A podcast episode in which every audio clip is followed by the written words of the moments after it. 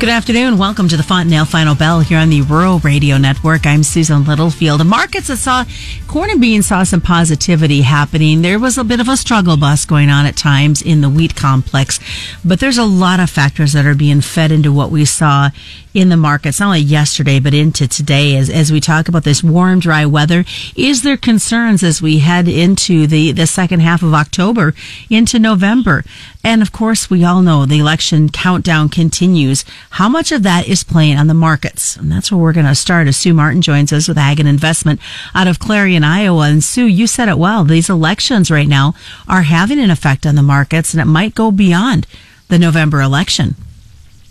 Well, they are. Um, you look at the stock market, and it almost implies a, a Trump win. And, you know, yeah, you look at everything else and it almost implies not. So it's, it's kind of a, a tenuous situation.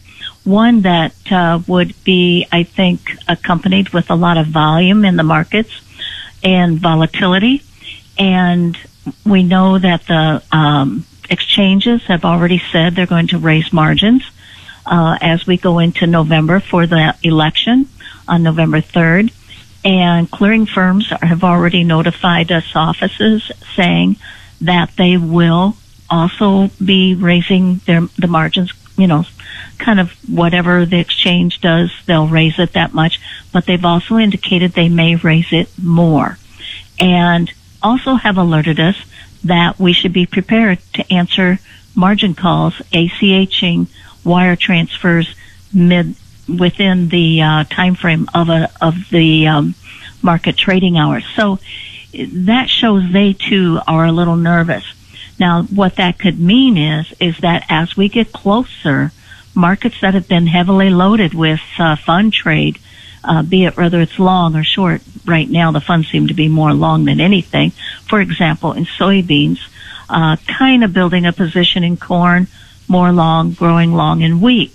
Well, what might happen is you might see some liquidation, downsizing of their position, because many of these managed funds have to have only so much invested. And as margins go up, it's going to have to decrease how much they can be in the marketplace. And then if, and I'm sure they're looking at the volatility potential too. So, you know, let's say that President Trump wins. Um, I'm sure there's going to be a lot of rhetoric. It's not going to settle down and we're going to continue to see that. Let's say Biden wins. I think there's a faction out here that's going to just create chaos too. So it's really kind of a very tenuous, uncertain time. And we may see that, well, first off, if you have uh, option volatility or volatility in the markets kicking in, your option premiums are going to go up as well. So, as you look at previous election years, how is this year different from what we're seeing in the market effects? Oh my goodness. Um, this year really is chaotic. Um, I think for agriculture and ag markets, uh, we're tied so far back to China right now and Brazilian weather. Um, you know, today we had word that uh, China uh, has been in the market. They booked uh, another three to four cargoes of beans, and it's said that two of those cargoes are being uh, shipped out of the Pacific Northwest for January delivery. And there's been talk for, geez, I want to say almost a week now that China is interested in corn out of the Gulf. Um, also, we've heard that uh, China's government did issue another set of TRQs, about $5 million worth, and originally it was only supposed to, or metric tons, I should say, 5 million metric tons for corn. Originally, I think that tally is around maybe 7 or 9 million metric tons. So this is in an addition, and it's thought that we could see that number double again. But yet, while we keep hearing rumors that China has booked corn out of the Gulf, in fact, last, um, gosh, I want to say Friday, I seen where there was in the lineup of ships a, a ship loaded with DDGs going to China. Um, you know, but you don't hear much talk, and we're not seeing the confirmation of this. And of course, ethanol is also talked about. Well, both are very cheap and feed costs are very high. You know, when the uh, African swine fever uh, broke out in China and decimated, you know, nearly half of their their hog herd, uh, what happened is is that they, you know, you have to have protein for their people. They immediately jump started their poultry production and increased it. Well, in 2019, poultry production increased 19% and, or 18%. And this year so far, it's been 8%. Now it's thought that by the end of 2021, that China will have their hog herd back up to normal. However, they are still dealing with some instances of African swine fever. Vietnam, it's researched there. Uh, South Korea's dealing with it again, and so is the Philippines. And then China imports a chunk of uh, pork out of Europe, the U- European Union. Well, Germany is the world's largest exporter out of the European Union, and unfortunately, China's had to back away from them because they have found. Yesterday, it was up to 63 wild boars uh, found with the African swine fever. So that number keeps changing and increasing every day. So the U.S. has been blessed so far not to have it and that keeps us in favor with China, and they'll keep buying pork. But in the meantime, with the increase in their poultry production, both entities are commanding more soy meal and more corn. Stick around, folks. We come back. We're going to continue this conversation with Sue Martin. Sue, again, is with Ag and Investment out of Clarion, Iowa. We're going to take a look as well. There has been some talk and some wonder. Could the basis see some pressure this week as harvest continues and it at a quick pace? More is coming up. It's the Fontanelle Final Bell on the Rural Radio Network. Six. Welcome back to the Fontanelle Final Bell here on the Rural Radio Network. I'm Susan Littlefield. We're continuing our conversation this afternoon with Sue Martin, who is with Ag and Investment out of Clarion, Iowa. Before we went to break, we know that um, the report of yesterday, crop progress, was delayed a day because of the holiday yesterday. But having said that, in anticipation, it seems like everybody is hitting this corn pretty quickly because Mother Nature's been working with them. Well, it has, and and that's the nice thing. Uh, this afternoon, we're thinking that um, I would have to say probably 45, 47 percent of the U.S. soybean crop will have been harvested. In fact, excuse me, I want to say corn. Uh, that much of the corn crop will be have been harvested through this past Sunday, and the bean crop we could be as much as 64, 65 percent of the bean crop harvested. So farmers are really moving through um, harvesting unlike the last three years. And the other thing they're getting done is they're getting the fall prep done.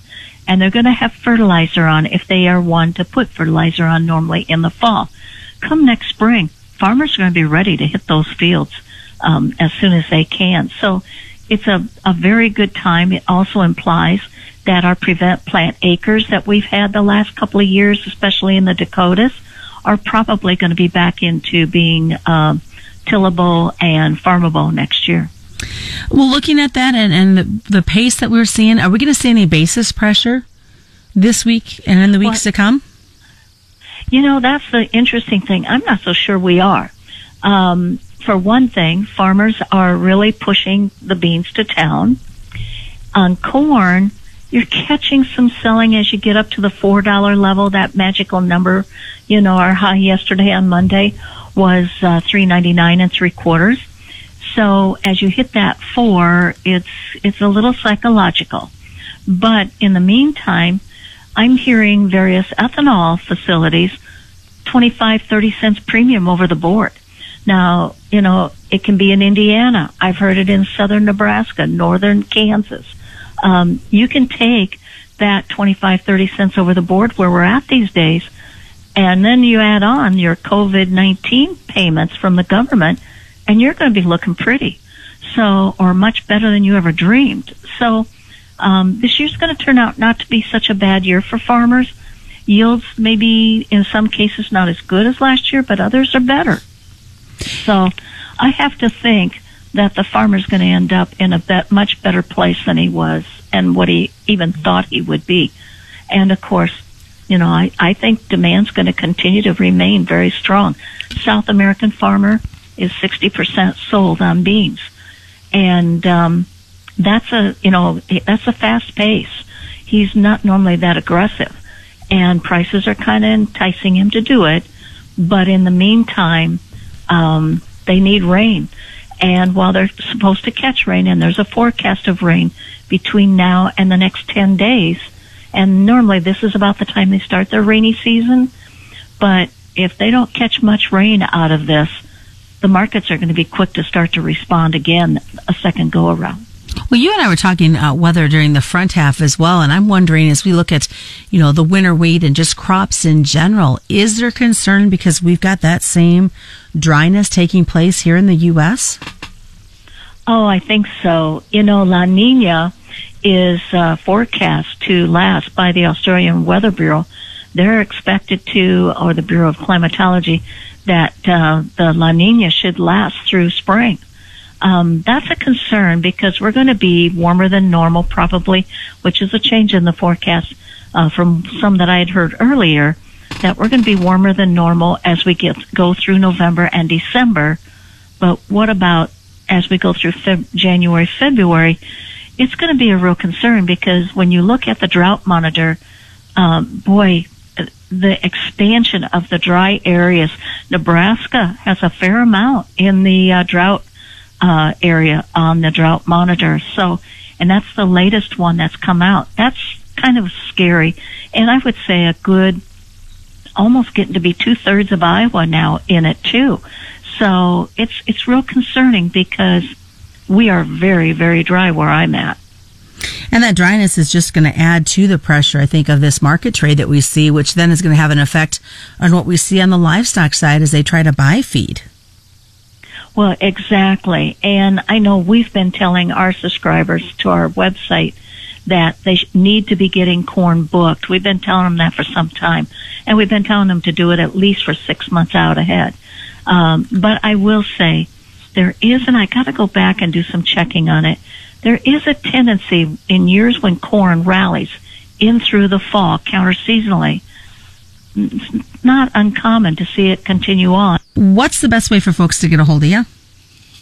Well, our our um, uh, number is one eight hundred five two seven zero zero five one, and uh, you enjoy the rest of the day. It's gorgeous out. That it is. Thanks so much. Sue Martin's been joining us. Just a reminder, commodity futures and options involve substantial risk of loss and are not suitable for all investors.